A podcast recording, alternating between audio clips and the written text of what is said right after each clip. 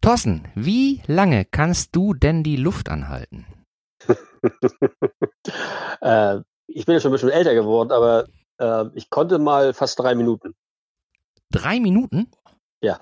Also ohne Schummeln, also nicht irgendwie so leise durch die Nase und so, sondern drei Minuten tatsächlich? Ja, das ist aber etwas länger her. Und ähm, tatsächlich mache ich das fast jeden Abend einmal und äh, komme immer locker auf deutlich über eine Minute. Okay. Und äh, gibt es da irgendwie äh, aus, dich, äh, aus deiner Sicht eine Notwendigkeit, äh, wie lange äh, man als Taucher die Luft anhalten können sollte oder können muss? gar nicht mal als Taucher, sondern ich glaube, dass, dass, das ist eine grundsätzlich schöne Übung, ähm, was Selbstbeherrschung angeht. Das hat hauptsächlich was mit Selbstbeherrschung zu tun. Mhm. Ich habe früher nach Perlen getaucht, also mhm. so apnoe-mäßig, also mit Luft anhalten, habe ich nach Perlen getaucht. Und äh, da ist es oft so, wenn du dann langsam wieder nach oben gehst, dass dann Zwerchfell schon anfängt zu arbeiten, dass das, das bebt schon und du atmest quasi ohne den Mund aufzumachen, was oder was ja sowieso nicht geht. Ja. Und das ist das muss man einfach lernen und, und, und, und seinen Körper auch verstehen. Dann funktioniert es einfach viel besser. Ja. Sag mal, wie, wie schwierig ist das denn aus deiner Sicht, ähm, den äh, Tauchschülern äh, zu vermitteln, dass sie ähm, ja, die Kontrolle des Atmens abgeben müssen an die Maschine, an den Lungenautomat? Gar nicht. Nee? Kann das, das, nee, überhaupt gar nicht. Ähm, die Bedenken kommen ja oft die Frage kommt im, also im Vorwege oft und dann sage ich immer nur, warte mal ab. Hm. Weil ähm, das Denken, Quatsch, das Denken, das Denken ist manchmal hoffentlich auch reflektorisch, aber gerade das Atmen ist ja reflektorisch. Das ist, mhm. funktioniert einfach so. Und ich muss keinen erinnern, dass sie atmen müssen. Das mache ich schon im Briefing, wenn ich, wenn ich den Leuten so das erste Mal erkläre, was sie machen sollen. Ähm, dann geht's ja, äh, erkläre ich natürlich auch ganz genau den Lungenautomaten und mhm. den Lungenautomaten, aus dem wir atmen. Und in dem Zuge sage ich immer, naja, und ihr atmet jetzt ja auch. Mhm. Also muss niemand daran erinnern zu atmen, das muss ich im Wasser auch nicht. Da hält keiner, wirklich keiner die automatische Luft an. Okay. Ja, dann Dürfte ich auch gar nicht zulassen, weil es potenziell gefährlich wäre. Ja, ja wollte ich gerade sagen. Ja, ja. Wäre ein bisschen blöd. Das wollen wir nicht. Nee. Das wollen wir nicht. Ja gut, dann wollen wir mal gucken, ob wir jetzt heute hier die Luft anhalten. Wollen wir loslegen? Ikerne Cast.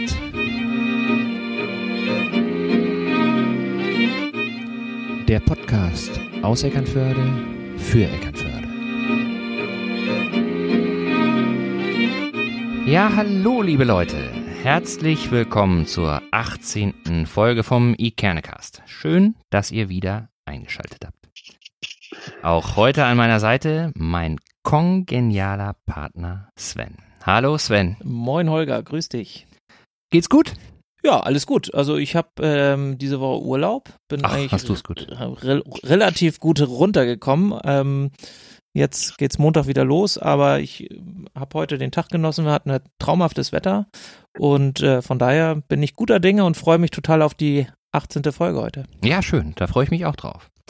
An dieser Stelle eine kleine Nachricht an Matthias aus Großkummerfeld. Richtig. Der hat uns eine ganz tolle E-Mail geschrieben. Vielen, vielen Dank dafür, Matthias. Und wir wollen ganz kurz äh, darauf eingehen, nicht auf alles, aber auf einen Punkt. Diese Sache mit dem kongenialen Partner, die haben wir uns nicht vorher überlegt. Das war keine bewusste Entscheidung, dass wir uns gegenseitig nee. so begrüßen, sondern das äh, hat irgendwie so eine Eigendynamik äh, genommen und äh, hat sich dann so eingeschliffen. Mhm. Und ähm, wenn dich das tatsächlich so doll nervt, dann gib uns bitte nochmal Bescheid, dann überdenken wir das nochmal. Würden wir das für dich vielleicht hm? ein bisschen verändern? Da gehen wir, da gehen, würden wir, würden wir auf jeden Fall auch auf dein Feedback äh, eingehen. Ähm, und wir wollen uns wirklich nochmal ausdrücklich bei dir bedanken, dass, äh, was du uns da geschrieben hast, das hat uns sehr gut getan, das war sehr schön. Ja, vielen Dank für die Blumen auf jeden Fall. Ja. Toll.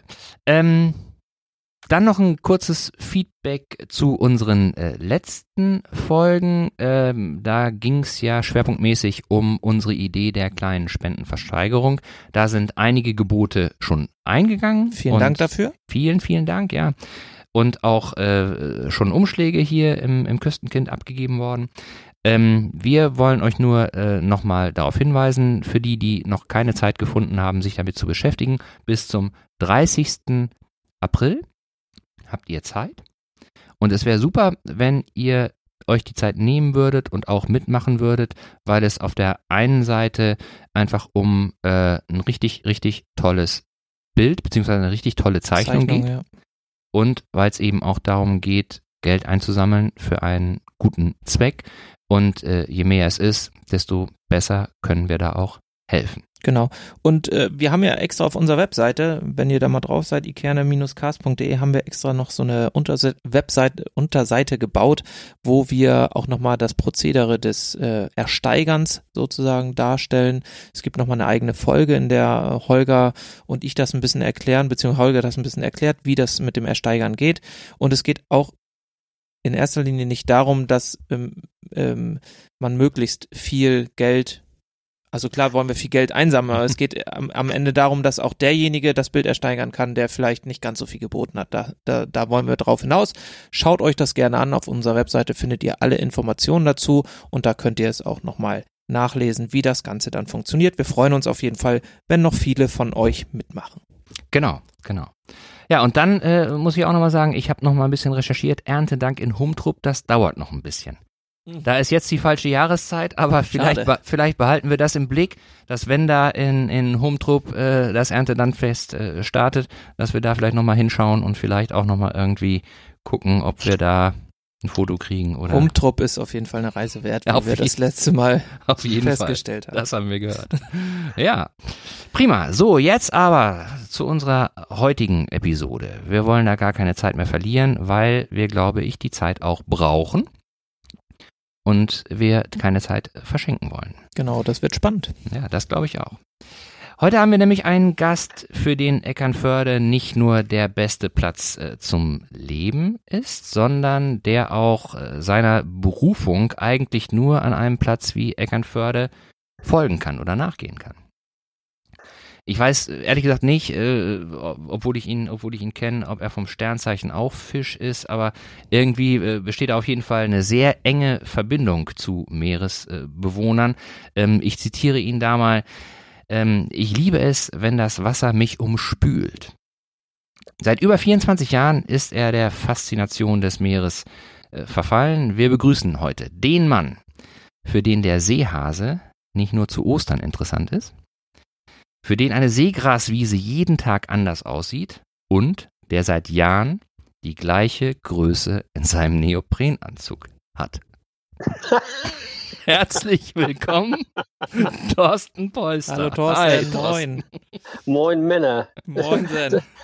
Also für alle anderen, die zuhören, eine Lüge war in dem Ganzen äh, versteckt. Finde, finde den Fehler, finde den Fehler. Ja. Ja, ja, moin, moin. Moin, Thorsten. Schön, dass du bei uns bist. Ja, klasse, dass das geklappt hat. Ja, Danke, dass ich da sein darf. Erzähl ja. doch mal ein bisschen was von dir, damit die Leute so ein bisschen äh, dich einordnen können, wer du bist und ähm, was dich so äh, auszeichnet. ja, ich bin Thorsten Preußer. Ich werde dieses Jahr schon 56. Ähm, hab seit ganz, ganz vielen, vielen Jahren äh, eine Tauchschule hier in Eckernförde. Äh, mache auch ein paar andere Sachen. Ähm, ja, das ist so das, das Wesentliche. Ich bin so wie Holger selbst, selbstständig, habe eine Familie, habe eine Tochter, die ich ganz doll lieb habe, die aber gerade in Dänemark ist und wahrscheinlich auch da bleibt, was mir ein bisschen wehtut, die ist mir 16. Okay. Oh. Ähm, ja, und bin ansonsten auch ein ganz normaler Mensch. ganz normaler Eckernförder. Ja. ja, ganz normaler Eckern, Wahl-Eckernförder, muss man dazu sagen, äh, denn ich komme ja aus Flensburg. Okay, okay. Ja, aber und, letztendlich. Und früher habe ich, ja? früher habe ich immer behauptet, dass Flensburg die schönste Stadt der Welt ist und ich äh, bin ja nicht da geblieben und lebe jetzt hier und lebe so gerne hier, dass ich das, also dieses Urteil fast revidieren müsste. Ja. Aber du bist ja auch dann äh, am Meer aufgewachsen. Ne? Ja. Also es ist ja, es ist ja nicht so, dass du jetzt irgendwie äh, das Meer erst äh, für dich ähm, neu entdecken musstest, sondern du bist ja am Meer aufgewachsen und hattest immer schon Kontakt äh, zu Wasser. So. Ähm, Jetzt ist ja nicht bei allen Menschen, die am Meer aufwachsen, äh, gezwungenermaßen dann auch der Schritt, ähm, ich bleibe nicht nur auf dem Wasser und plansche, sondern ich gehe auch unter Wasser. Ja, das ist ganz lustig, weil meine Mutter hat eine echte Aquaphobie. Okay. Ähm, also die hat wirklich Angst vor Wasser. Und äh, trotzdem haben meine beiden Geschwister und ich sehr früh schwimmen gelernt. Und ganz viele Jahre später ist, also Jahrzehnte später ist, äh, habe ich mitgeschnitten, dass meine Mutter wirklich dabei panische Angst hatte, wenn sie uns zum Beispiel auf Röm, wir sind immer äh, von Flensburg nach Röm gefahren Also wenn sie uns da dann im Wasser hat, also planschend beobachtet. Und mhm. ich habe das nie mit, nie begriffen, warum sie nicht mit reingekommen ist. Ich weiß nur, dass sie ihr Herz wohl immer sehr, sehr hoch geschlagen haben oh, wow. muss, äh, während wir Kinder im Wasser waren. Also die, also das von, von, von den, von den, den Voraussetzungen her hätte ich also kein äh, Tauchlehrer werden müssen. Aber, ja. um deine Frage zu beantworten, es war wirklich schon so, dass ich solange ich denken kann, war ich immer unter Wasser. In der Badewanne, wenn meine Mutter kurz draußen war, war sie kam wieder, war ich immer ertrunken, weil ich immer unter Wasser war, mhm. immer unter Wasser schwimmen gelernt. Und konnte deine Mutter denn schwimmen oder? Nein, überhaupt nicht, gar nicht. Okay. Kann sie heute noch nicht. Okay. Ich habe das mal versucht mit ihr, aber das ist, geht gar nicht. Ich werde das Gesicht von meiner Mutter, als über die Badeleiter mit Schwimmweste übrigens an, in, ja. ins Wasser, in der Schlei war das, von, ihrem Boot aus, habe ich sie ins Wasser gelassen und ich habe hab dieses werde dieses Gesicht nicht mehr los, wie meine Mutter, äh, was für eine Angst meine Mutter da hat. Also das da geht nichts. Die hat wirklich eine echte Aquaphobie. Aber die Angst ist weg, dass, äh, dass ihr jetzt äh, im Wasser ertrinkt. Sie kann mir tatsächlich immer noch schwerlich beim Tauchen zugucken. Ach echt? Ja. Okay. Das ist auch so. Das ist nach und ich bin ja nicht erst seit 24 Jahren, ich tauche ja schon viel, viel länger. Also mhm. ich bin ähm, habe 1994 meinen Tauchlehrer gemacht. Davor bin ich auch schon Erstaunlich. Tauchen. Und Schnorcheln habe ich, also ich bin das mit 16, also ich bin 16 geworden, ähm, auf der Fähre nach Griechenland. Das war mein erster Urlaub ohne meine Eltern. Mhm. Und von da ab bin ich, ich war immer Schnorcheln. Mein Leben lang mache ich heute noch. Also mhm. Schnorcheln, da komme ich eigentlich her. Und wo hast du dann äh, geschnorchelt? Ja, ich bin, wie gesagt, 16 Griechenland und mhm. 17 Griechenland, 18 Griechenland, 19 Griechenland, 20 Griechenland, bis ich 24 wurde, war ich acht Wochen in Griechenland, mhm. also äh, hauptsächlich in Griechenland und natürlich in der Ostsee, mhm. wenn ich hier war. Mhm. Wobei ja äh, das Mittelmeer äh, jetzt ja nicht so äh, für, für die, die äh, das jetzt, ähm, sagen wir mal, gelegentlich zum Spaß machen, ja nicht so als Top-Tauch-Hotspot gilt, das Mittelmeer, oder? Wie würdest du das sehen? Das kommt, glaube ich, tatsächlich sehr darauf an, wo man ist. Das gilt aber also für jede Insel, für, für, für jeden Küstenabschnitt. Das mhm. gibt, es gibt gute Abschnitte, es gibt, das hängt immer davon ab, wie die Küste ist. Also wenn es eine sandige Küste ist, hast du oft schlechte Sicht. Mhm. Ähm, dann können, können äh, Algen und, und andere Dinge schlecht wachsen, weil, weil sie immer wieder verschüttet werden. Mhm. Ähm, wohingegen eine, eine, was ich so wie auf Gozo zum Beispiel ist, eine reine Felsenküste, da hat man also super glasklares Wasser, dafür aber nicht so viel Algen. Also das ist immer, kommt ein bisschen drauf an. Ich fand Griechenland im Verhältnis zur Ostsee, vom, also ich bin groß geworden in Ostseebad in Flensburg. Mhm. mhm. Und dagegen ist natürlich Griechenland, Mittelmeer, Ägäis, auch schon ein Stück weit besser. Ja, ja. Also ähm, anders, anders. Bei mir war es so, ähm, ich äh, habe ja auch so, so einen kleinen Tauchschein äh, mal gemacht und äh, den habe ich gemacht, weil ähm, meine äh, damalige Freundin und jetzige Frau den äh, vor mir gemacht hatte und die total angefixt war. So. Und dann ähm, äh, hat sie gesagt, so, äh, wir müssen das jetzt äh, irgendwie machen. Ich möchte tauchen gehen und wie das dann so ist, sagt sie, probier das doch auch mal aus. Außerdem wollte ich ja was mit ihr zusammen machen. Und äh, als wir uns da erkundigt haben, wo denn ähm, äh, so äh, geeignete äh, Gegenden, Spots sind, wo man äh, gut tauchen kann und wo man eben auch schnell was sieht, so, ne? Weil das ist ja dann immer in diesem, diesem touristischen Bereich äh, schon so, dass die Leute wollen, dass man da eben auch ähm, äh, dabei bleibt und dass man schnell was sieht.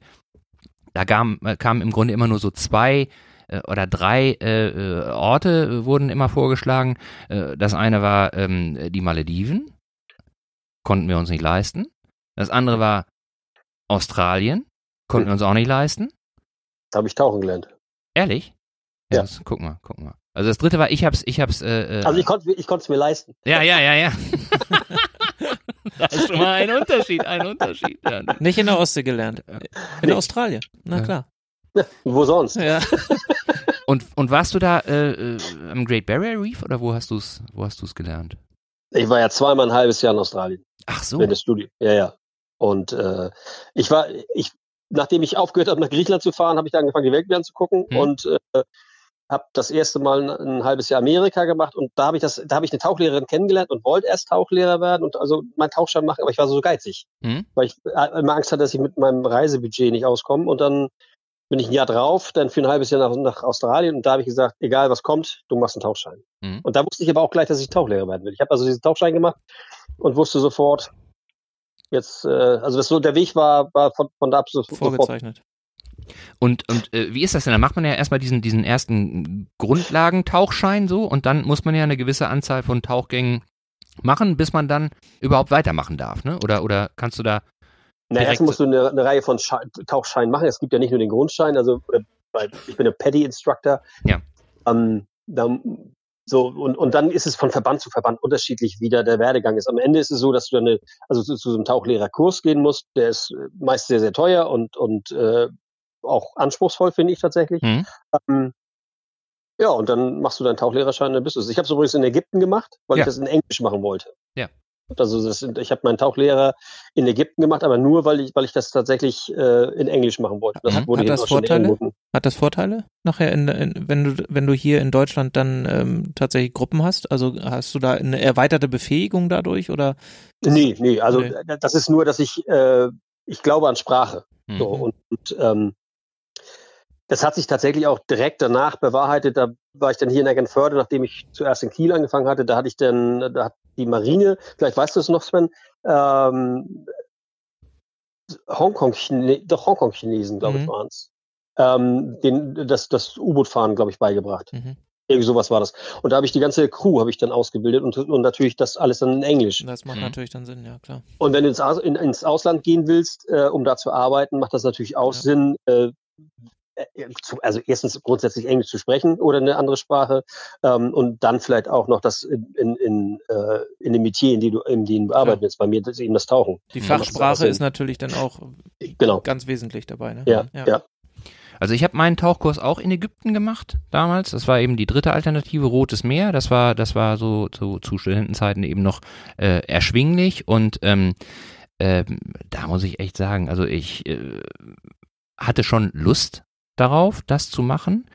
Aber ähm, wir waren da, wir waren da, ich weiß gar nicht mehr, wie der Ort hieß, ähm, in so einer Tauchbasis und dann, ähm, nee, Pogada war es nicht, ich weiß nicht, irgendwo, äh, aber da, äh, irgendwie, irgendwie da in der Nähe, ich weiß nicht, ja, äh, irgendwie ja. so an, an der, ähm, und dann war es so, äh, dann kamen wir da an und dann ähm, äh, konnte meine meine äh, Frau äh, schon loslegen, weil die diesen Schein hatte, so und ich musste dann aber irgendwie noch ein oder zwei Tage warten, bis der nächste Kurs losging, weil ich da gerade irgendwie so blöd gekommen war. Da hatten sie gerade begonnen, da konnte ich nicht mehr einsteigen.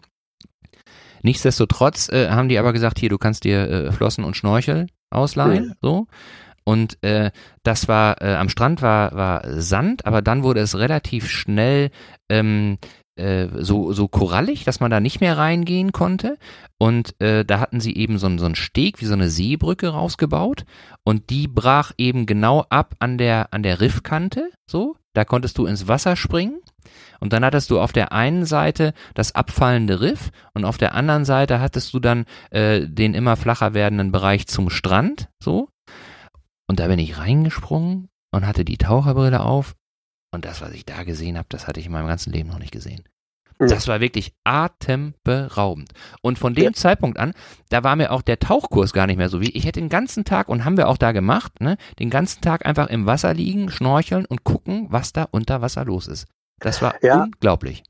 Ja, aber das, ich, ich finde, es geht gar nicht immer darum, ob das jetzt viel ist, aber es ist schon schön, das kennen wir auch schon, wenn wir einfach mal die eigene Stadt verlassen. Es muss nur anders sein. Und mhm.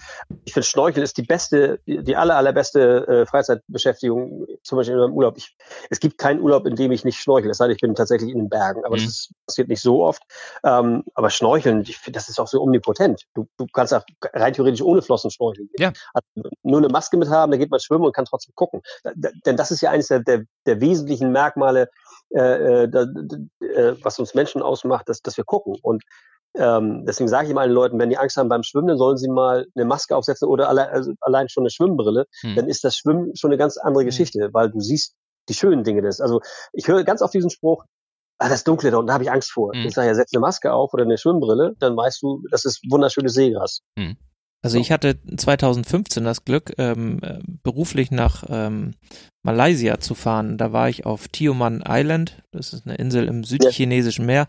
Und da sind wir tatsächlich auch ähm, äh, an zwei Tagen schnorcheln gegangen und haben dann auch die Nemos und mhm. wie sie mhm. alle heißen dort gesehen. Das war eine total tolle Erfahrung ähm, ich hatte auch immer durch die Seefahrt so bedingt so ein bisschen Angst, so die Tiefe und das unter dir irgendwie zweieinhalbtausend Meter und dann was passiert da, aber als ich dann da das alles gesehen habe, die ganze Unterwasserwelt, also atemberaubend, da verlierst du auch relativ schnell dann die Angst, weil das dich einfach so begeistert und mitreißt, diese, diese Naturgewalt unter dem Wasser mit den, mit den Fischen, mit den bunten Fischen und mit den äh, Korallen mhm. und mit allem, was da so, ähm, ja, es war wirklich eine tolle Erfahrung, aber zum Tauchen selber hat es dann nicht gereicht. Mhm.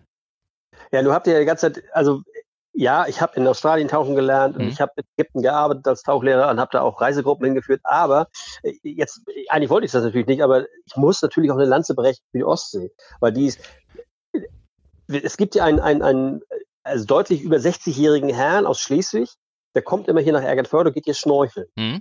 Dann ähm, gibt es eine äh, hübsche junge Frau, langhaarig blond, so wie man sich so ein Model vorstellt, die geht auch fast jeden Tag, selbst im Winter schnorcheln. Mhm. Und das ist nicht, weil es so langweilig ist, sondern weil es hier auch wunder wunderschöne Sachen gibt. Mhm. Also ich war, deshalb ähm, äh, habe ich auch gerade immer noch so mit meinen Haaren rumgespielt, mhm. weil ich gerade noch nasse Haare hatte, weil ich gerade tauchen war. Mhm. Also ich, vor, vor, dem, vor unserem Treffen jetzt hier bin ich tatsächlich noch mal alleine mit meiner Kamera los mhm. und, und äh, und war noch mal eine Stunde tauchen. Und das mache ich ja nicht, weil es so langweilig ist. so, ich, ich mache bis zu 120 Bilder bei einem Tauchgang und ähm, da ist auch ganz viel Farbe bei, nur alles immer so ein bisschen kleiner, ein bisschen weniger und, und eben nicht so pompös. Ich würde das mhm. mal, genau, also die, wenn, Holger, du sagtest ja, ja gerade, ja. Ähm, äh, Rotes Meer, das ist, das, das ist einfach, das ist bald pompös. Das ist, da, da weiß man gar nicht, wo man hingucken soll. Mhm. Und das ist tatsächlich in der Ostsee, tatsächlich, das gebe ich ehrlich zu, das ist anders. Es ist äh, natürlich nicht so farbenfroh, aber ich, ich liebe die Ostsee. Sie, die, die, ich liebe die Straße und, und kann Sachen sehen, die ich sonst nur im Fernsehen sehen kann. Mhm. Also ich, ich eben auch, Entschuldigung, das gilt eben auch für die Ostsee. Ja, ja. Also für mich war auch nur der Einstieg, angefixt zu sein. Ne? Ja. Dieses äh, äh, Plakative, ne? dass du da Sachen siehst, die du noch nie so gesehen hast. Aber, und das, das finde ich, ist noch ein viel, viel ähm, äh, nachhaltigerer Punkt, äh, der äh, das Tauchen besonders macht.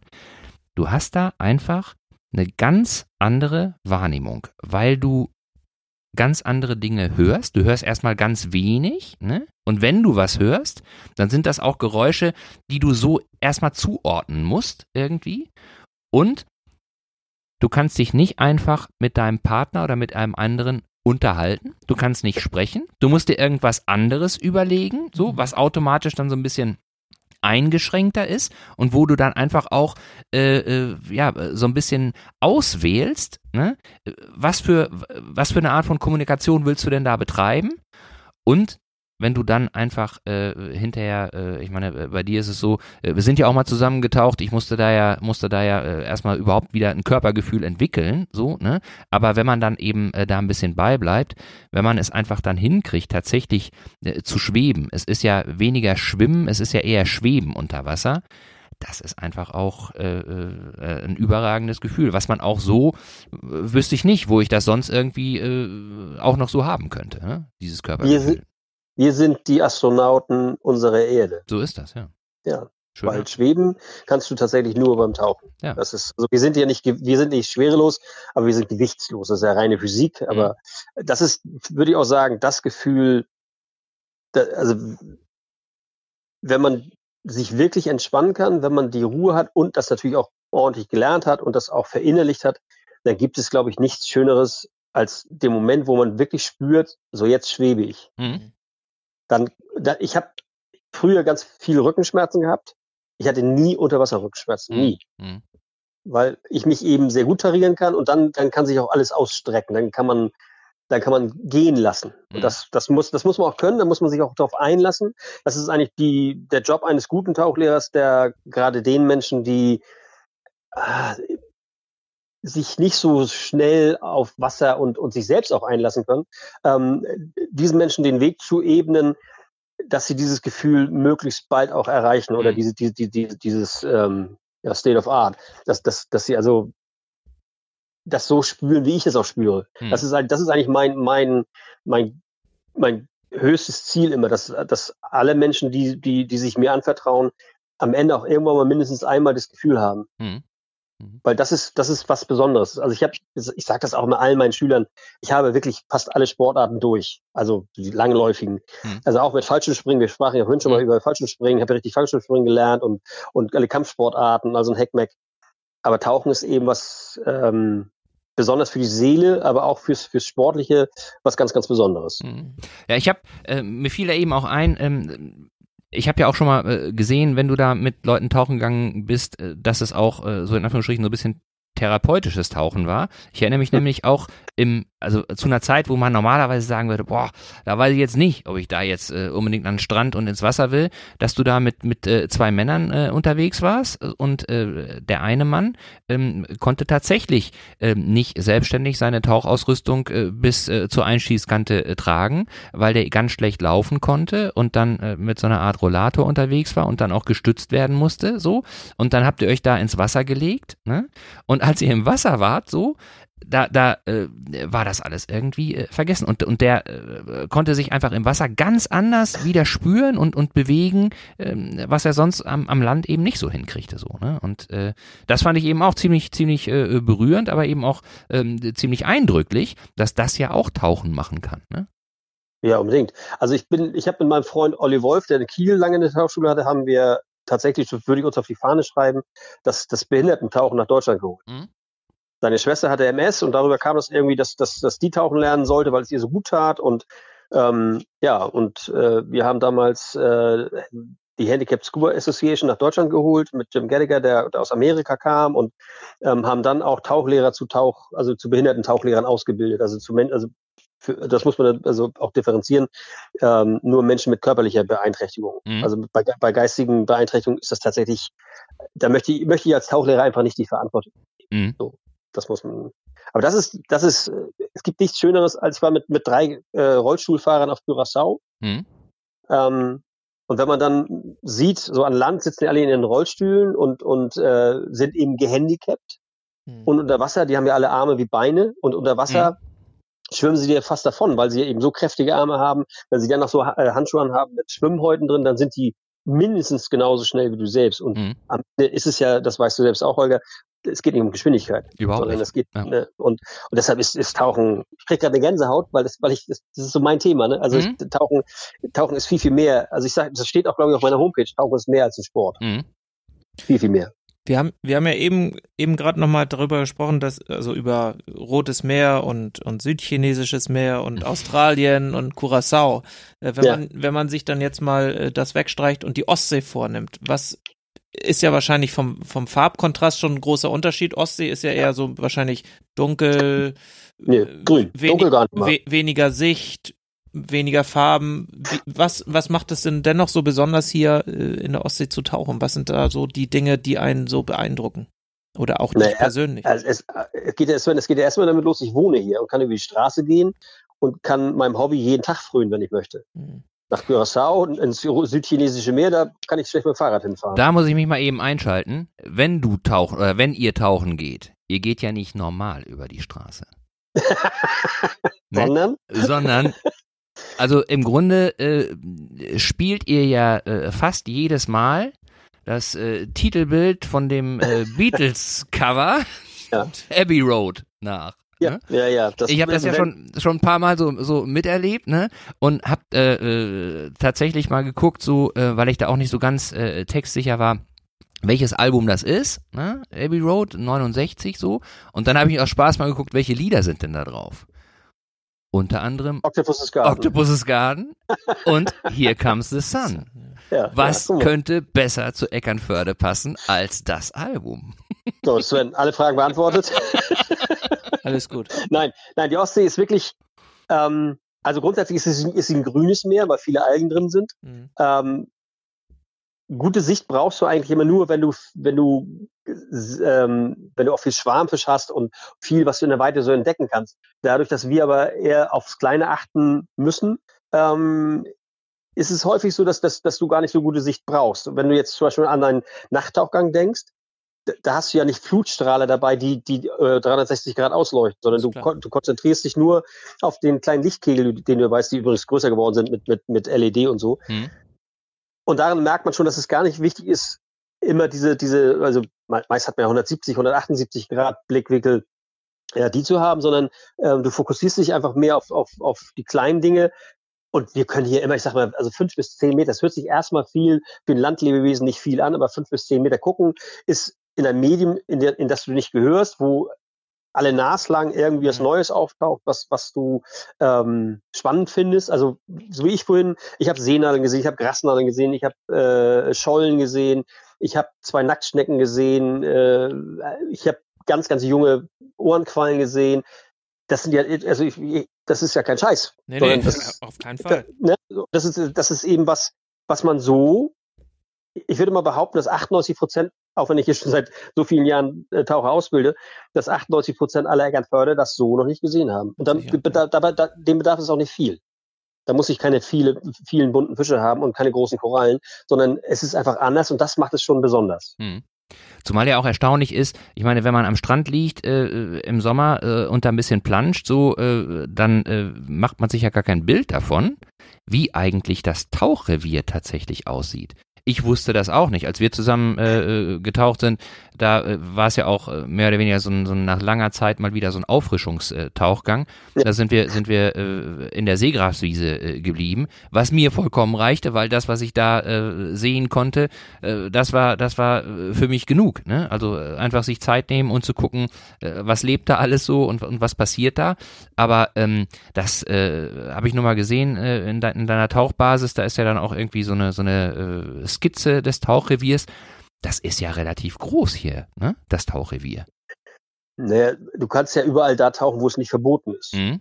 Und ähm, hier ist es nur so, dass das, was, was auf der Skizze zu sehen ist, ist das, was man in einem Tauchgang oder auch in mehreren gut erreichen kann. Mhm. Wir, könnten, wir könnten auch lostauchen und rüber nach Borby tauchen. Das könnten wir auch machen. Mhm. Ähm, ich mache das oft mit meinen Freunden, dass wir äh, hier lostauchen, einfach Richtung Süden, Richtung Schwimmhalle. Mhm. Oder tauchen wir eine Stunde in die eine Richtung und eine Stunde in die andere Richtung. Das mhm. ist, kann man auch machen. Oder einfach mal geradeaus raus, dann bist du irgendwann auf 20 Meter und kommst wieder zurück. Da weißt du aber nie, was kommt. Mhm. So eine Skizze hast du für Menschen, die aus Hamburg kommen, die sonst irgendwo hinkommen. Ähm, du möchtest denen auch ein bisschen was fürs Auge bieten und mhm. das sind eben die Dinge, die Stadt hat ja vor, ich, ich würde jetzt sagen vor zehn Jahren, können auch zwölf sein, ein, äh, nee, mehr sogar, vor 15 Jahren, glaube ich, ein künstliches Riff. Das ist eine, eine, eine, eine Küstenschutzmaßnahme, ähm, quasi quer ab von der Mole installiert. Und das ist natürlich was, da haben die Leute, die Taucher, auch eine Aufgabe. Mhm. Ne? Kriegen, eine, kriegen eine Peilung, eine Kompasspeilung und müssen dann unter Wasser eben das Riff finden. Auf dem Weg dahin sind auch noch andere Sachen, die man sich angucken kann. Und das macht es ja auch schon spannend, dass man also seine eigenen Fähigkeiten mal probiert. Schaffe mhm. ich das 45 Grad zu tauchen und tatsächlich zum Riff zu kommen? Mhm.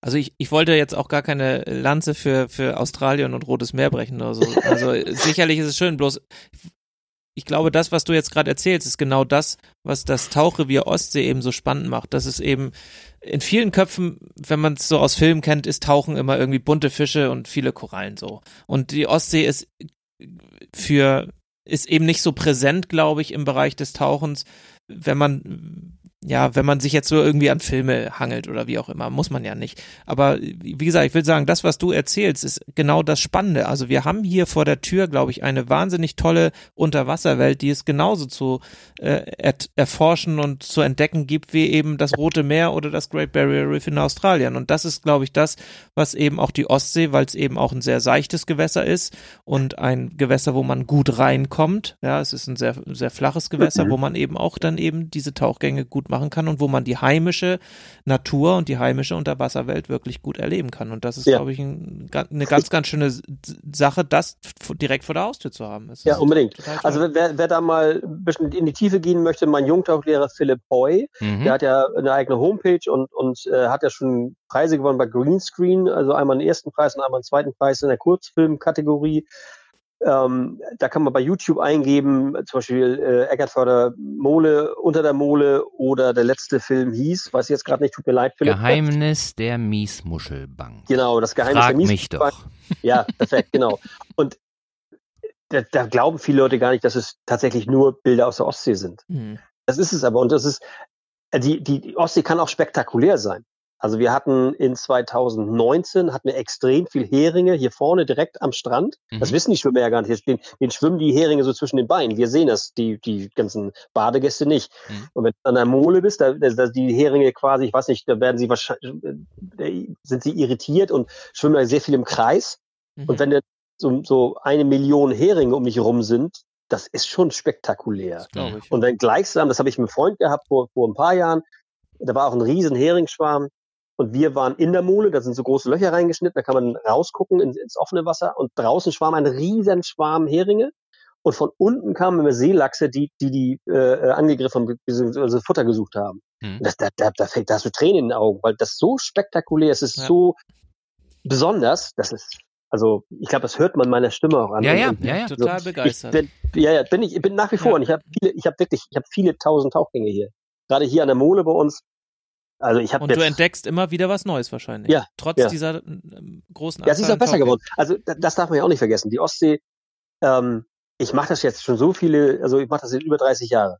Und früher war das oft langweilig. Das gebe ich ganz ehrlich zu. Früher war das so. Aber ähm, es fing dann vor so vor 20 Jahren habe ich die erste Nacktschnecke entdeckt. Nacktschnecken denken alle sofort an ihren Garten und sagen, oh Gott, oh Gott, oh Gott. Mhm. Ähm, ein, ein hohes Ziel von vielen Tauchern ist es, überhaupt mal eine Nacktschnecke zu sehen, weil die so wunderhübsch sind. Mhm. Und mittlerweile kenne ich acht verschiedene Arten, die hier bei uns vor der Haustür äh, vorkommen. Habe gerade letztes Jahr mit der Uni Rostock äh, ähm, ganz viel in Kontakt gestanden, weil wir eine Kopfschildschnecke hier entdeckt haben, die es hier eigentlich gar nicht geben darf. Äh, das ist jetzt was Negatives quasi, weil, weil, weil, weil es äh, eine invasive Art ist, aber alle anderen Arten sind, sind hier und gehören hierher, aber sind erst wieder gekommen, nachdem man eben angefangen hat, auch die anderen Staaten mitgemacht haben, mehr Kläranlagen, mehr, also weniger, weniger Abwässer äh, ungeklärt ein, ein, einzuleiten, ähm, zwei Kilometer also von der Küste entfernt kein Dünger auszubringen und so weiter und so fort. Und das macht sich jetzt tatsächlich bemerkbar. Mhm. Flensburg, als meine Mutter noch in Flensburg lebte und ihr Boot da hatte, da habe ich einmal das, war ich in der dänischen Südsee und kam wieder und äh, das war ein ganz, ganz heißer Sommer. Und dann war das tatsächlich so, dass der Propeller vom Boot Quark gequillt hat in der Flensburger Förde. Mhm. Das war dickflüssig. Mhm. Das schwamm oben auf der, also auf, also im, im Ober, ich konnte ja nicht gucken, wie tief es war, aber es war wirklich ein, eine, eine, eine, eine dickflüssige Masse. Da hätte mhm. kein Fisch sich wohlgefühlt. Mhm. Und heute ist es so, heute stehen da wieder die Angler in der Flensburger Förde, wie in der Kieler Förde, wie auch hier in der, in, in der, in der Eckernförderbucht und angeln wieder Heringe. Mhm. Weil es einfach, weil die Wasserqualität besser geworden ist. So, also das beobachte ich seit 30 Jahren und da kommen immer wieder Leute sagen, das ist nicht so, es wird alles wieder schlechter. Das empfinde ich tatsächlich als anders. Mhm. Weil ich, ich sehe ja, was da passiert. Also Miesmuschel sind mehr geworden, Seegras ist mehr geworden, du sprachst von das Seegras, also ich liebe das Seegras. Ähm, da ist schon viel, da, man kann noch viel, viel mehr besser machen, mhm. aber sie ist auch äh, in den 30 Jahren, in denen ich jetzt tauche, ist sie um Längen besser geworden. Und würdest du sagen, dass, äh, ich meine, in aller Munde ist ja auch diese äh, Plastikverschmutzung äh, der Meere, ähm, hat sich das irgendwie äh, verändert aus deiner Sicht? Ist es mehr, weniger geworden oder äh, spürst du da irgendwie dass da, dass da Maßnahmen äh, greifen, beziehungsweise umgekehrt Maßnahmen noch notwendig, äh, notwendiger wären, da was zu machen? Wie ist denn das hier in der Eckernförder Bucht? Naja, ähm, ich glaube, grundsätzlich haben wir ein echtes Plastikproblem. Mhm. Ähm, das, das lässt sich auch nicht wegdiskutieren, auch nicht, auch nicht leugnen. Also ich habe, ich habe, ich, ich sammle in jedem, seit 30 Jahren sammle ich bei jedem Tauchgang Müll. Mhm. Ich habe heute wieder, ich weiß nicht, drei Tüten und, und, ähm, und, und noch irgendwie so ein, so ein komisches Benzel äh, rausgeholt mache auch immer, ohne das groß an die Glocke zu hängen, mit, mit, mit mehreren Leuten immer so Tauchgänge. Silvester zum Beispiel machen wir es auch immer, dass wir am Neujahrs, also am ersten Wochenende nach Neujahr die ganzen Feuerwerkskörper äh, rausholen. Mhm. Also die ganze Treibladung zum Beispiel der Raketen, die alle Eckernförder hier immer ins Meer schießen, die sind komplett aus Plastik. Mhm. Die sehen zwar nach Papier aus, mhm. außenrum ist es auch Papier, aber die Treibladung drin sind alle immer, sehen aus wie kleine Schrotpatronen. Mhm. Und davon finde ich übers Jahr Hunderte. Mhm. Das wird dann so gegen Silvester hin, äh, wird's weniger und dann haben wir wieder Silvester und dann geht's wieder von vorn los. Hm. Deshalb war ich froh, dass es mal jetzt mal ein Jahr nicht ja. so war. Ja. So und generell ist es, also dieses Plastikproblem ist ein sehr großes und, und, und da sind immer so, so typische Dinge wie zum Beispiel, es ist meine Lieblingsgeschichte, die ganzen äh, Eislöffel, die Plastik-Eislöffel, ja. die ins Wasser fallen. Mhm. Aus Versehen. Mhm. So viel, also ich weiß nicht, wie die Menschen auf die Idee kommen, immer ihre Plastiklöffel ins Wasser zu werfen. Oder ein anderes Ding sind die To-Go-Becher. Mhm. Die, die verrotten, weil die aus, aus, also auch tatsächlich, auch wenn sie ein bisschen beschichtigt sind, aber die Deckel nicht. Mhm. Von den Deckeln sammle ich übers Jahr auch, ich weiß nicht, ich würde schätzen 150 Stück. mhm. bestimmt ein. So, und in, in, der, der, Sommersaison, in der Strandsaison, Holger, weißt du auch, wir haben unsere, unsere, ja. unsere Strandkorbgang ja, Strandkorbgang. Und jedem ist das schon mal passiert, dass die Tüte leerer wurde und dann kommt ein Windstoß und dann ist es im, im Wasser. Also mhm. in, der, in der Badesaison finde ich extrem viel Naschitüten. Das mhm. ist, ist, ist, ist so.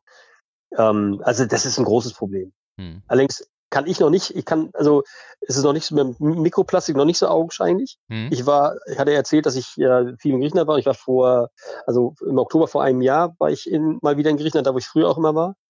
Und da bin ich tatsächlich durch, durch, nicht Wolken, das war, ähm, ich hatte vorher einen riesen Thunfisch gesehen, der aus dem Wasser gesprungen ist, also, also so ein zweieinhalb Meter Thunfisch. Mhm.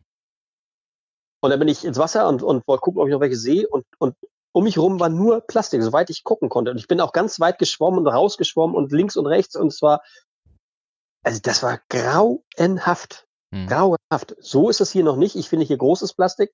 Und wenn man, das kennen wir alle, die wir hier am Strand spazieren gehen, wenn man im, im angespülten Seegas guckt, ist da auch mal kleinerer Kram bei. Ja. Ich gehöre auch zu den Menschen, die, wenn sie spazieren gehen, äh, während eines Sturms sammle ich auch immer. Hm. Das habe ich gerade im Lockdown habe ich das auch ganz viel gemacht. Und der Plastik ist ein großes Problem. Also für die gesamte Menschheit würde ich mal so sagen. Ja, mit Sicherheit. Also ich sehe das genauso und das Problem ähm, können wir selber ja nur irgendwie ähm, in den Griff kriegen, indem jeder sich an die eigene Nase fasst und, ja. und genau diese Dinge versucht zu vermeiden. Ne? Genau. Von daher ähm, vielleicht auch ein Appell an unsere Hörer, ja. da ein bisschen aufzupassen, damit wir auch in Zukunft noch ähm, unsere Ostsee so schön erleben können, wie, wie du es bislang auch erzählt hast. Ja. Aber es ist ja auch noch gar nicht so lange her, da hast du ja auch noch was anderes gefunden, was jetzt schon bekannt du hast, war. Du hast gut recherchiert. Ich habe schon alles gefunden, alles Mögliche. Ja, aber sagen wir mal, ein äh, 170 Jahre altes äh, Stück Holz, so, da muss man ja auch einen Blick für entwickeln, dass das irgendwie was Besonderes sein könnte. Naja, also der, man weiß ja, wo man taucht und was man erwarten der kann. Also eine, das, der eine mehr, der andere der weniger. Andere weniger, das stimmt. Nein, das waren schon, das, das, das war auch mit Philipp zusammen äh, zielgerichtetes Tauchen nach einem Sturm, weil schon vor 30 Jahren war das so, dass, dass ich immer wieder Taucher traf, ähm, die nach, nach äh, Hinterbliebenschaften ähm, der, der, der Schlacht zwischen äh, den Dänen und den Deutschen äh, hier vor Eckernförde eben gesucht haben. Also mhm. da, da, da liegen, glaube ich, auch in vielen, vielen Schränken, äh, ich nenne sie jetzt mal Artefakte, die, die mhm. aus der Zeit stammen.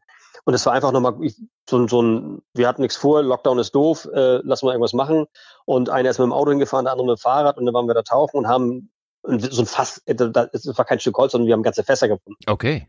So, und das, das ist toll. Also da fängt der Herz an zu schlagen. Ne? Also ähm, in gar nicht so tiefem Wasser und, und, und plötzlich ist da was und dann wedelst du es ein bisschen frei und erkennst sofort runde Struktur, äh, Deckel vorne, Deckel unten, äh, beschlagen mit Eiseneid. Das, also die, das waren keine ganzen Fässer, sondern immer so die Hälfte ungefähr, was mhm. äh, die, die so im, im Grund drin lag. Das ist toll. Da haben wir eine endlos lange Kette gefunden und, und äh, das kann sein, dass wir einen Teil von, von, von, von, von der äh, Takelage gefunden haben, also äh, ein Rahsegler war es mhm. ja.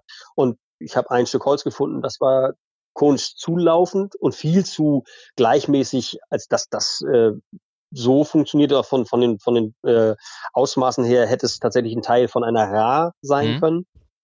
Habe ich alles fotografiert, alles gefilmt und habe mich dann, äh, so bin ich eben, ähm, mit dem ähm, na, archäologischem Landesamt zusammengesetzt. In Gottorf da, ne? Die, genau. Ja. Äh, und die waren auch total interessiert. Das war ein total nettes äh, Zusammenarbeiten, habe ich öfter schon mal gemacht mit denen. Weil, und das ist das Interessante an dieser ganzen Geschichte, diese, diese Stelle ist nicht als Wrackstelle äh, gekennzeichnet, nie gewesen. Okay obwohl die ganze Welt weiß, dass da ein Schiff untergegangen ist, dass da noch, noch explodiert ist und dass da ganz viele Sachen eben auch ins Wasser gefallen sind oder auch durch die Explosion ins Wasser geschleudert wurden. Aber es war eben nie eine Wrackfundstelle. Mhm. Obwohl seit 30 Jahren Leute da hingehen nach jedem Oststurm und, und suchen. Mhm. Also ich habe ich hab früher auch Kanonenkugeln gefunden. Ich hatte mal acht Kanonenkugeln, die aber ein ganz schlauer Metall, Metall, Metaller, ich glaube, äh, was war, weiß ich nicht, Schweißer, mhm. der meint, er kann das alles machen, hat einfach einen Schweißbrenner drauf behalten, sind alle explodiert. Mhm. Nein, also man fand, hat da immer schon Sachen gefunden, aber das archäologische Landesamt äh, hat es eben jetzt wir haben da nochmal genauer geguckt und, und äh, haben das jetzt als Wrackfundstelle. Ist markiert Meine Bilder sind da auch, die, die Bilder, die ich hatte, habe ich dir natürlich überlassen und ähm, da gibt es eben zu der Wrackfundstelle gibt es äh, eben auch Bilder zu den gefundenen Sachen. Wie sieht das da denn aus? Also wenn ich jetzt da tauche und da an der Stelle bin, also äh, sehe ich da im Grunde einen Boden, äh, der ähm, äh, unterschiedliche Höhen hat irgendwie oder? Nein, oder? nein, überhaupt nicht. Gar nicht. Das ist, das ist, ein, Boden, das ist ein Boden wie, wie jeder andere. Also mhm. ähm, wir sind, wir sind ja auch Suchmuster getaucht. Suchmuster mhm. heißt, du machst so, so Schlangenlinie, ein S, also oder U-Suchmuster. Und ähm, das hat schon ziemlich lange gedauert, bis wir überhaupt irgendwas gefunden haben. Dann mhm. habe ich noch zwei große Öfen gefunden, also Rundöfen, die wahrscheinlich, äh, als sie gestanden haben, so mannshoch waren. Mhm. Das werden sicherlich Öfen gewesen sein, die äh, zu der Zeit auch ins Wasser gefallen sind, weil man muss sich natürlich auch die Frage stellen, wie kommen zwei solche fetten Öfen mhm. mitten in die Ostsee? Ähm, genau, mitten ins Wasser. Ja. Drumherum, Entschuldigung, dass ich drumherum liegt natürlich auch ganz normaler Natur, also Naturschrott, nee, ähm, Kulturschrott. Mhm. Also da liegen unheimlich viele Flaschen. Mhm. Das waren sehr viele sehr alte Autoreifen gefüllt mit Beton. Mhm. Also das muss, und das sind so Dinge, die bei mir da im Kopf losgehen. Ich habe mich gefragt, ob da früher, äh, da wo heute der Kurpark ist, vielleicht irgendwie so eine Anlegestelle war oder eine Möglichkeit wie Boots Leute, Bootsbesitzer, die vor Anker lagen, vielleicht ein Getränk oder so kamen. Mhm. Weil es war einfach auffällig, wie viele von diesen Reifen verteilt auf, auf so, ein, mhm. so ein halbes Fußballfeld, würde ich sagen, lagen. Also es war einfach, drumherum hast du nirgendwo ein, nicht einen einzigen von diesen äh, betongefüllten Reifen, aber gerade in dem Bereich, wo wir gesucht haben, wo auch und wir auch was gefunden haben, lagen die zuhauf. Man, du hast ja selbst gesagt, 170 Jahre, da passiert mhm. ja viel mhm. Zeit. Und das war ein ganz, ganz schön großes äh, Schiff, ne? Was da, was da äh, dann explodiert ist, ne? Ja, ja. Sechs Meter, sechs Meter 58 Tiefgang. Ich glaube, es war 13 Meter breit und ich muss jetzt lügen. Ich habe hab dann ja auch im, im dänischen Staatsarchiv äh, recherchiert, ja? weil also ich habe eigentlich habe ich nur recherchiert nach dem Tiefgang, weil ich mir versucht habe zu überlegen oder zu herzuleiten, wie nah das Schiff rangekommen sein könnte. Mhm. Wir wissen eben von damals, es war Sturm, äh, es war Oststurm, das heißt, wir hatten Hochwasser. Ähm, der Sturm äh, hatte nicht erst eingesetzt, sondern der, der, der war schon am, am, am, am Morgen, als sie kam, schon, schon deutlich da. Das heißt, da kann man auch von etwas noch höherem Wasserstand ausgehen. Mhm wenn man dann bedenkt, 6,58 Meter, dann noch ein kränkendes Schiff, das vielleicht ein bisschen sich auf die Seite gelegt hat, die konnten schon ziemlich, die waren schon ziemlich nah unter Land. Mhm. So.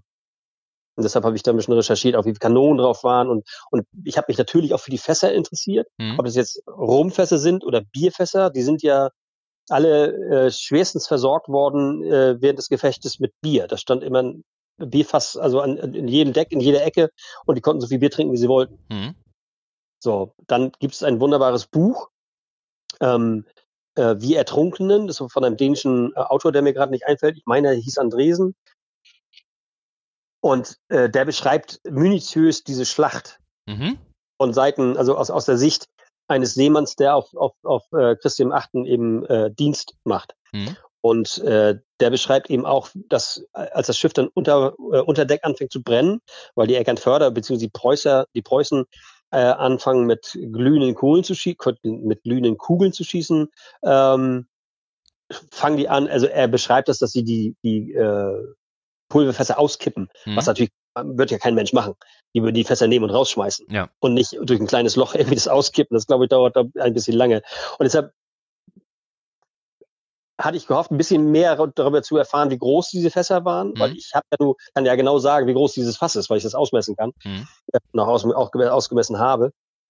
Ähm, jetzt weiß ich nicht, ob das, ob das jetzt Weinfässer waren oder vielleicht sogar tatsächlich die über Bord geworfenen äh, Schwarzpulverfässer. Mhm. Das und, macht es aber sehr spannend, ne? Total.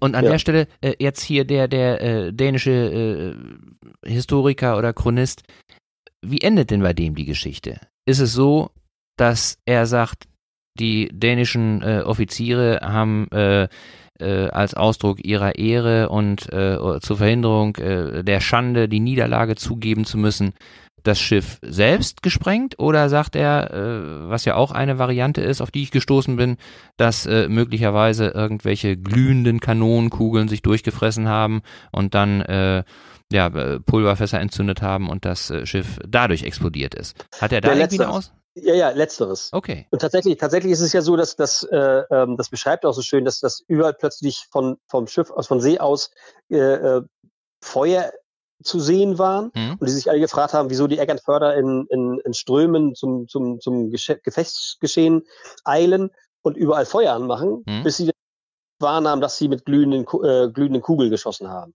Mhm. Und die haben das Schiff eben unter Deck Oben brennen sie wohl häufiger mal. Das ist nicht so schlimm. Mhm. Ähm, aber eben unter Deck, da wo auch äh, das Pulver gelagert ist. Und wenn man sich mal, also ich, ich habe die Original Baupläne, die kannst du einsehen im mhm. dänischen Staatsarchiv. Mhm. Und wenn man guckt, wie tief eigentlich, äh, also wie tief unter Deck die ähm, die gefährlichen Dinge gelagert wurden, dann kann man sich schon vorstellen, also mit den richtigen Treffern, mit glühenden Kohlen, die auch noch irgendwo hinrollen, in irgendwelche Niedergänge äh, prasseln äh, oder reinfallen, ähm, da gehe ich mal davon aus, dass, dass der gut recherchiert hat und, und äh, das, das wirkt also nicht einer gewissen Logik, mhm. dass es tatsächlich deshalb hochgegangen ist. Mhm.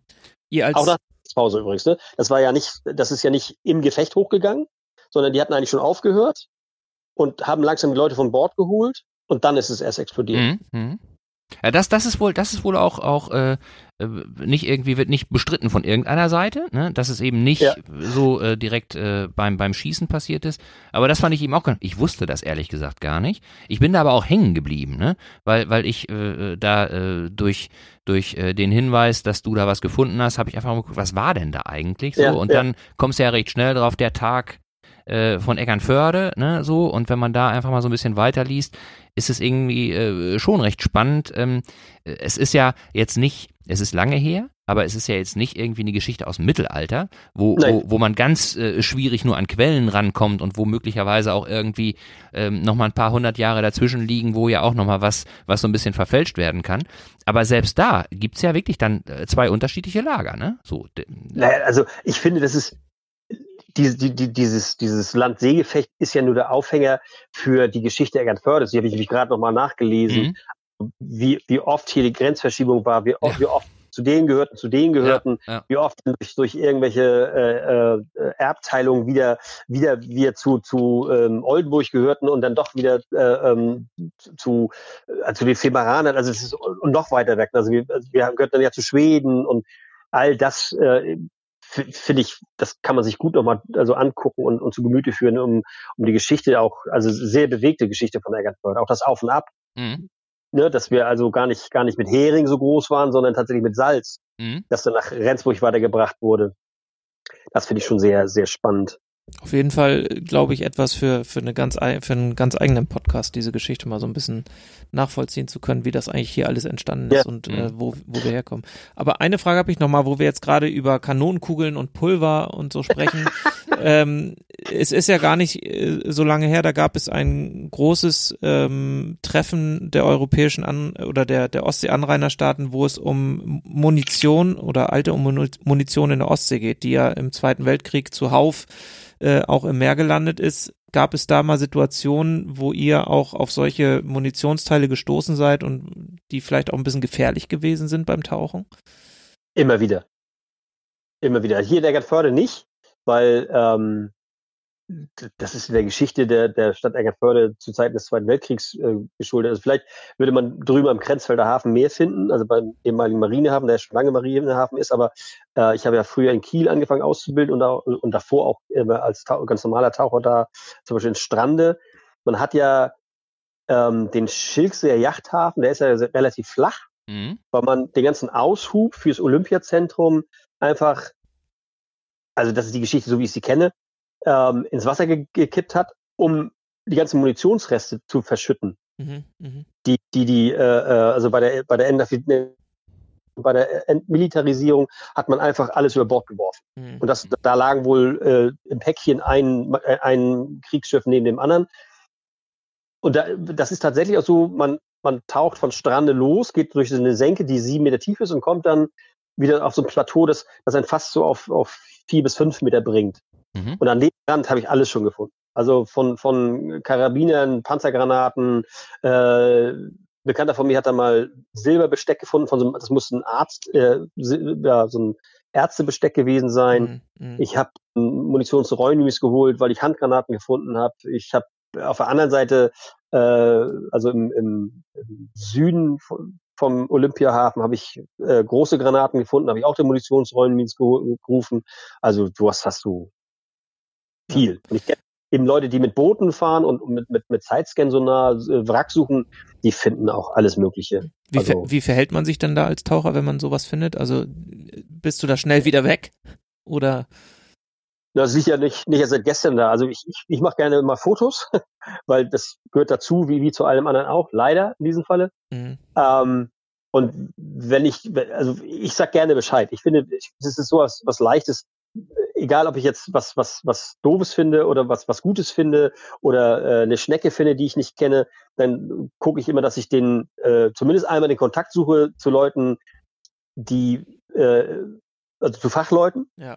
Und was die daraus machen, ist dann deren Ding. Also wenn, wenn der Munitionsräumdienst sagt, das ist, das ist da egal, das ist keine Schifffahrt, das ist tief, zu tief, machen wir nichts, dann mhm. bin ich raus und kann mhm. sagen, ich habe euch Bescheid gesagt und ähm, ja, und wenn sie was tun, dann ist es auch gut. Ja. Also ich, ich, bin tatsächlich immer auf der Seite, dass ich sage, ich, egal was ich finde, egal was es ist, ich habe immer schon alle, ich habe ganz viele versteinerte oder halb fast versteinerte ähm, steinzeitliche Funde mhm. gemacht, mhm. Südstrand. Mhm. Und die habe ich alle immer zum Schloss Gotthof gebracht und habe die alle wieder bekommen. Die wurden mich äh, äh, ähm, angeschaut, die wurden, wurden eingeordnet, also typisiert und ähm, da weiß ich zum Beispiel mein, mein Schulterblatt vom Ur, das, also das mhm. Urrind, mhm. ähm, 6000 Jahre alt. Das, das große Geweihstück, das ich habe, ist 3000 Jahre alt. Ähm, und, und das, das, das bringt ja auch Spaß, sowas dann zu Klar. erfahren. Mhm. Ne?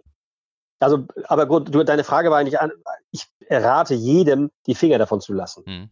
Weil wir wissen nicht, was es ist. Und ich, wenn man, wenn man mal, das ist wirklich erstaunlich, wenn die Sachen durch einen Sturm wieder ausgegraben wurden und das erst ganz frisch war, dann sehen die manchmal aus wie neu. Mhm. mhm. Ich habe also einen Karabiner gefunden, da kam aus dem Lauf, der hat einen Laufschutz drauf, da kam noch Luft raus. Das ist ein mhm. Karabiner aus dem Zweiten Weltkrieg gewesen, trotzdem kam noch Luft raus. Und das Magazin, das war zu zwei Drittel weggerostet, aber alles, was eingesandet und, und verschlammt war, mhm. also ich bin mir sicher, dass man die hätte abfeuern können. Mhm. Und deshalb muss man sowas. Ja, ich stelle mir vor, ich stelle mir vor, das ist so eine Hand, so, so eine Handgranate und ich ziehe und finde so einen komischen Stiel und ziehe hinten dran, wo eigentlich ja der Schraubdeckel war, mhm. um den Zünder zu ziehen. Und das Ganze war so schön in irgendwelchen Schlamm verpackt. Ich möchte nicht wissen, was dann passieren kann. Ja. Deshalb sage ich immer Finger davon lassen, unbedingt. Klar. Und Bescheid sagen, finde ich auch immer ganz wichtig. Bescheid sagen, nur gucken, nicht anfassen. Ja, genau. Ne? Also, wie gesagt, Tauchen ist scheinbar dann ja in, in dem Fall klar, man findet viele schöne Dinge, aber eben auch Dinge, wo, wo man besonders aufpassen muss. Und wenn man dann die langjährige Erfahrung hat, wie du sie hast, dann weiß man dann natürlich auch, wie man damit am besten umgehen sollte. Ne? Mhm. Und guter Tipp, glaube ich, für all diejenigen, die ähm, gerne mal tauchen möchten. Ja. Auch hier bei uns. Und noch, und noch einen guten Tipp habe ich, wenn ihr Lust habt auf Tauchen und einfach mal was Besonderes erleben wollt, dann bist du da ja auch sehr äh, kreativ und äh, greifst ja auch jede Gelegenheit beim Schopf. Wusste ich auch nicht, beziehungsweise ich hatte es mal gehört, aber ich, mir war es nicht mehr, nicht mehr so, so äh, äh präsent. Aber eine geile Idee finde ich, das Hungrigtauchen. Das finde ich einfach, einfach so eine geile Mann, hast Idee. Du gut recherchiert. ja, das. Was ist ja, das? Also, ja, was ist das? Das ist erstmal ist es am, am, äh, am Heiligen Abend, 24. Dezember. Und ähm, ich bin nur nicht derjenige, der immer aus der Küche rausgeschickt wird, weil ich auch, äh, wir teilen das quasi immer auf. Äh, mhm. Das eine Jahr koche ich, das andere Jahr. Aber es ist eben so, dass die wenigsten Menschen haben vormittags am Heiligen Abend wirklich was Gutes vor. Mhm. Das ist also, alle sind irgendwie so ganz gespannt, was soll passieren und ähm, da habe ich einfach irgendwann mal angefangen, vor ganz, ganz vielen Jahren, also ich würde jetzt sagen, vor 25 Jahren angefangen, Heiligabend Tauch, Tauchgang anzubieten. Und immer mit der Maßgabe, wir, wir, treffen uns um 10 und um 1 seid ihr alle raus und freut euch auf zu Hause. Und wenn man, das kann man sich vorstellen, im, am 24. Dezember ist es nicht mehr so warm in der Ostsee. Mhm. Ähm, es ist auch draußen, wenn man rauskommt, nicht mehr so, nicht, nicht, nicht mehr so ganz, ganz nett. Und dann ist es wirklich, also mir geht es auf jeden Fall so, und, und das wird mir aber auch oft erzählt, dass wenn man dann nach so einem Tauchgang in die, in, in die Stube kommt, in die Wohnstube, und da steht der, der Weihnachtsbaum, der wahrscheinlich schon geschmückt ist und es riecht schon vielleicht schon, schon, schon nach der, der, der Gans oder der Ente oder was auch immer die Menschen dann essen, dann hat man da noch viel, viel mehr Lust drauf. Also mir geht es zumindest so. Mhm. Ich freue mich dann schon beim Tauchgang auf das, was dann kommt. So, da würde ich mich auch drauf Das, das, das glaube ich gerne. Und es ist ja tatsächlich so, ich will jetzt nicht sagen, dass es so ist wie, wie bei den Kindern, die ja ähm, die Zeit ganz schlecht aushalten können bis zur Bescherung, aber es ist ja auch schon so, dass, äh, zumindest äh, geht das mir so, ich glaube, es geht vielen anderen auch so, es ist ja schon ein ganz besonderer Tag, der ja auch irgendwie, wie soll ich sagen, der erst so richtig feierlich wird, wenn ein bestimmtes Ritual eingeleitet wird. Und die Zeit bis dahin, die äh, gilt es ja auch irgendwie zu überbrücken. So, und genau. Ähm, auf der einen Seite darf ich da, also darf ist jetzt der falsche Ausdruck, aber bin ich da noch nicht so feierlich, weil es geht ja noch nicht so richtig los, ne? Aber ja. irgendwas machen möchte ich trotzdem so und und äh, das finde ich einfach ist eine total gute Idee und ja wer Lust hat irgendwann mal wenn das alles auch möglich ist ähm, entsprechend äh, beim Hungrigtauchen mitzumachen kann er sich ja gerne bei dir melden genau ne? Klasse. Du, Thorsten, wieder viel zu wenig Zeit für, die ganzen, für die ganzen Sachen, die wir noch hätten, hätten hier besprechen können. Ähm, vielen Dank an dieser Stelle. Und ähm, die Dinge, die wir, die wir angetippt haben, äh, da äh, werden wir auch ähm, entsprechende äh, Hinweise, Links in den Shownotes machen, dass man da einfach nochmal so ein bisschen, so ein bisschen äh, nachlesen kann. Ein Thema haben wir jetzt äh, noch gar nicht richtig angeschnitten. Äh, da müssten wir dann bei Gelegenheit nochmal vielleicht in anderer Zusammensetzung nochmal drauf kommen, weil ähm, bei den Recherchen äh, bin ich eben auch drauf gestoßen, äh, dass du ja auch eine ganz, ganz besondere Verbindung äh, zu Dänemark hast. Du hast es anfangs einmal kurz, kurz angetippt, ne, dass äh, deine Tochter ja äh, in Dänemark zur Schule geht, aber ähm, das ist eben auch noch, finde ich, eine ganz äh, spannende Geschichte, aber ähm, da sprechen wir ein anderes Mal drüber.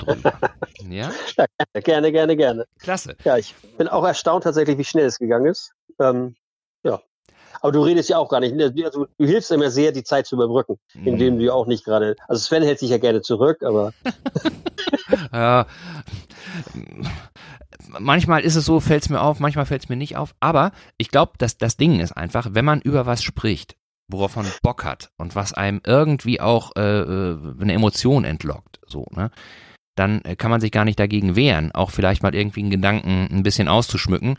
Und ähm, äh, bei dir hat man eben auch ganz, ganz deutlich äh, gespürt, dass äh, ja diese Tauchgeschichte ist nicht einfach irgendwie ein Hobby, sondern das ist steckt ganz tief in dir drin und ist einfach eine Berufung so.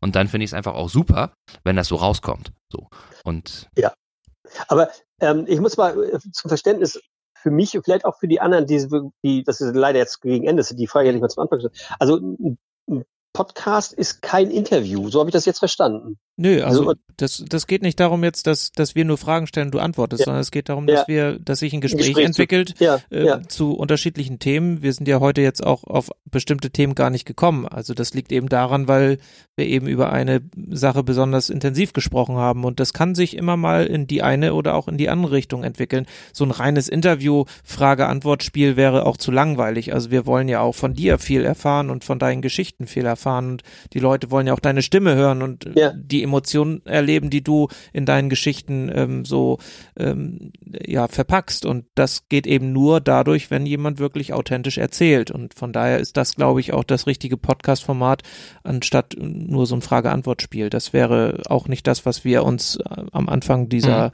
dieser Geschichte mit dem Podcast überlegt haben, sondern wie gesagt, die Menschen sollen erzählen und ja. die Zuhörer sollen erleben und die, die Menschen kennenlernen. Ja, ich bin ganz, ich bin ganz äh, angetan. Also ich, ich bin ziemlich sicher, dass ihr mich damit jetzt auch gecatcht habt. Ja, ähm, dass ich mir noch mal ein paar andere ja. äh, Folgen an, anhöre. Ja. ja. vielen Dank, dass ich das machen durfte. Ja. Also, euch. also vielleicht, vielleicht noch mal so, so unser Verständnis äh, von, von dieser Podcast-Geschichte ist, dass es einfach ähm, so ist, es treffen sich Leute und unterhalten sich in zwangloser Atmosphäre und ein Zuhörer oder die Zuhörerinnen und die Zuhörer sind einfach mit dabei mhm. und, und hören einfach zu. Dass es eben nicht darum geht, jetzt äh, ein hohes Maß an, an Informationsdichte oder so zu übermitteln, sondern einfach ein Gefühl dafür zu kriegen, ähm, was das für Menschen sind, die sich da unterhalten und äh, ein Gefühl dafür zu kriegen, ähm, was diese Menschen so bewegt. Und das ist so unser Ansatz bei der ganzen. Geschichte. Funktioniert es denn auch bei Menschen wie, wie ich nehme jetzt mal Stefan Bockmann, weil ich von dem eben weiß, weil den habe ich heute gerade wieder gesehen im Fernsehen. Ähm, funktioniert das auch bei Menschen wie Stefan Borgmann, die, die nicht medienaffin sind, aber viel Medienerfahrung haben. Also ich war auch schon oft im Fernsehen mhm. und mit Fernsehen gearbeitet und so. Äh, äh, da zähle ich mich jetzt aber tatsächlich nicht zu. Äh, aber so Menschen wie Stefan Borgmann, die es auch Beruf von Berufswegen tun, kommt man trotzdem in so einen Flow? Also hörst dir an an. ja, okay. versprochen. Also, I promise. Ja, okay. Also bei Stefan, den habe ich heute auch getroffen in der Stadt und äh, er sagte auch so, wann wann kommt die nächste Folge? Ich brauche Futter so, ne? Also ja, der ist ja. auch gefixt. Also ich, ich, glaube, dass es schon auch einfach die Authentizität unserer Gespräche einfach auch ausmacht und dass es die die Leute spannend spannend finden, einfach die Menschen kennenzulernen und das tun ja, sie in unseren Gesprächen miteinander und ähm, von daher glaube ich, dass wir viele Leute auch ja erreichen können damit. Mhm mit ja. dem Format. Und vielleicht, um da nochmal die Klammer zu kriegen zu, zu äh, dem, der Begrüßung zu Beginn des Podcasts, es ist eben auch so, dass der Mensch, der uns eine Nachricht geschickt hat, die wirklich sehr ausführlich war und auch äh, auf sehr viele Dinge eingegangen ist, ähm, dass der eben auch sagte, ähm, er würde sich eben auch mal wünschen, dass wir mit Menschen sprechen, die tatsächlich so dieses alte Eckernförde kennen. Ja, ja. Hm? So. Und ähm, an der Stelle auch nochmal einen schönen Gruß an, an äh, Matthias aus äh, Großkummerfeld. Das ist auch unser Anliegen. Wir müssen nur äh, jetzt mal genau überlegen, so ähm, ja, wer das wem, sein könnte, ne? Mit wem wir das machen können, mhm. der eben. Ich habe eine Idee. Ja, das ist toll. Dann sag uns die gleich mal. Jetzt noch nicht. Wir wollen ja so ein bisschen, so ein bisschen äh, Neugierde bewahren, aber das ist toll, weil das, das treibt uns eben auch schon eine ganze Weile um, dass wir das gerne, gerne machen würden. Aber es muss eben auch dann ähm, äh, so, so passen zu, zu äh, dem, was, was wir jetzt so hier veranstalten. Ja, toll, ja. klasse. Ja.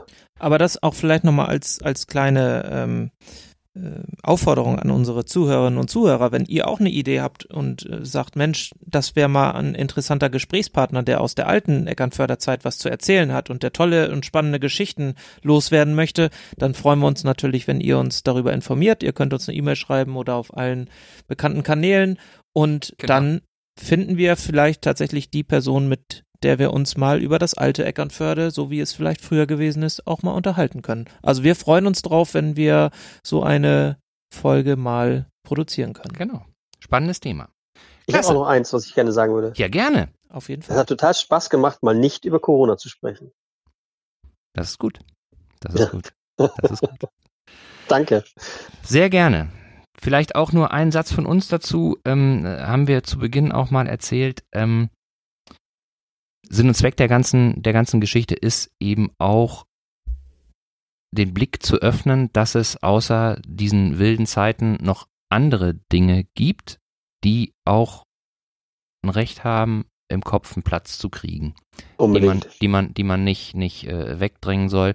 Es ist, glaube ich, für, für, für alle Menschen nicht so ganz einfach, mit der ganzen Situation umzugehen. Der eine schafft es besser, der andere schafft es weniger. Aber wir wollen hier mit unserem kleinen Podcast einfach vielleicht ein Licht anzünden für Menschen äh, und denen zeigen, Mensch, es gibt auch noch andere Sachen, ähm, die äh, kurzweilig sind und äh, wo man einfach auch mal dranbleiben kann und seinen Horizont auch ein bisschen erweitern kann, ohne immer getrieben zu sein von den Dingen, die den ganzen Tag so auf einen einprasseln.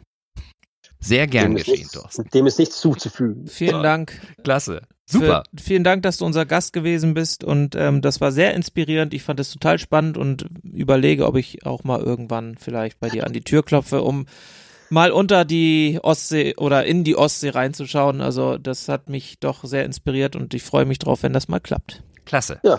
Kann ich, dich nur, kann ich dich nur bestärken. Machen wir Schön. das genauso, äh, machen wir das zu dritt, so wie jetzt auch. Ja, genau. Okay, genau, das kriegen wir hin. Genau. Klasse. Dann wollen wir uns auch äh, verabschieden. Äh, allerdings wollen wir nicht vergessen, nochmal kurz auf unsere kleine Spendenversteigerung Richtig. hinzuweisen. Macht bitte weiter mit. Es lohnt sich, Bild ist super und Versteigerung ist auch super. In genau. dem Sinne, bleibt stabil. Bleibt stabil und gesund. Bis bald. Wir freuen uns auf euch. Macht's gut. Vielen Dank. Tschüss, tschüss. Tschüss. Tschüss. tschüss.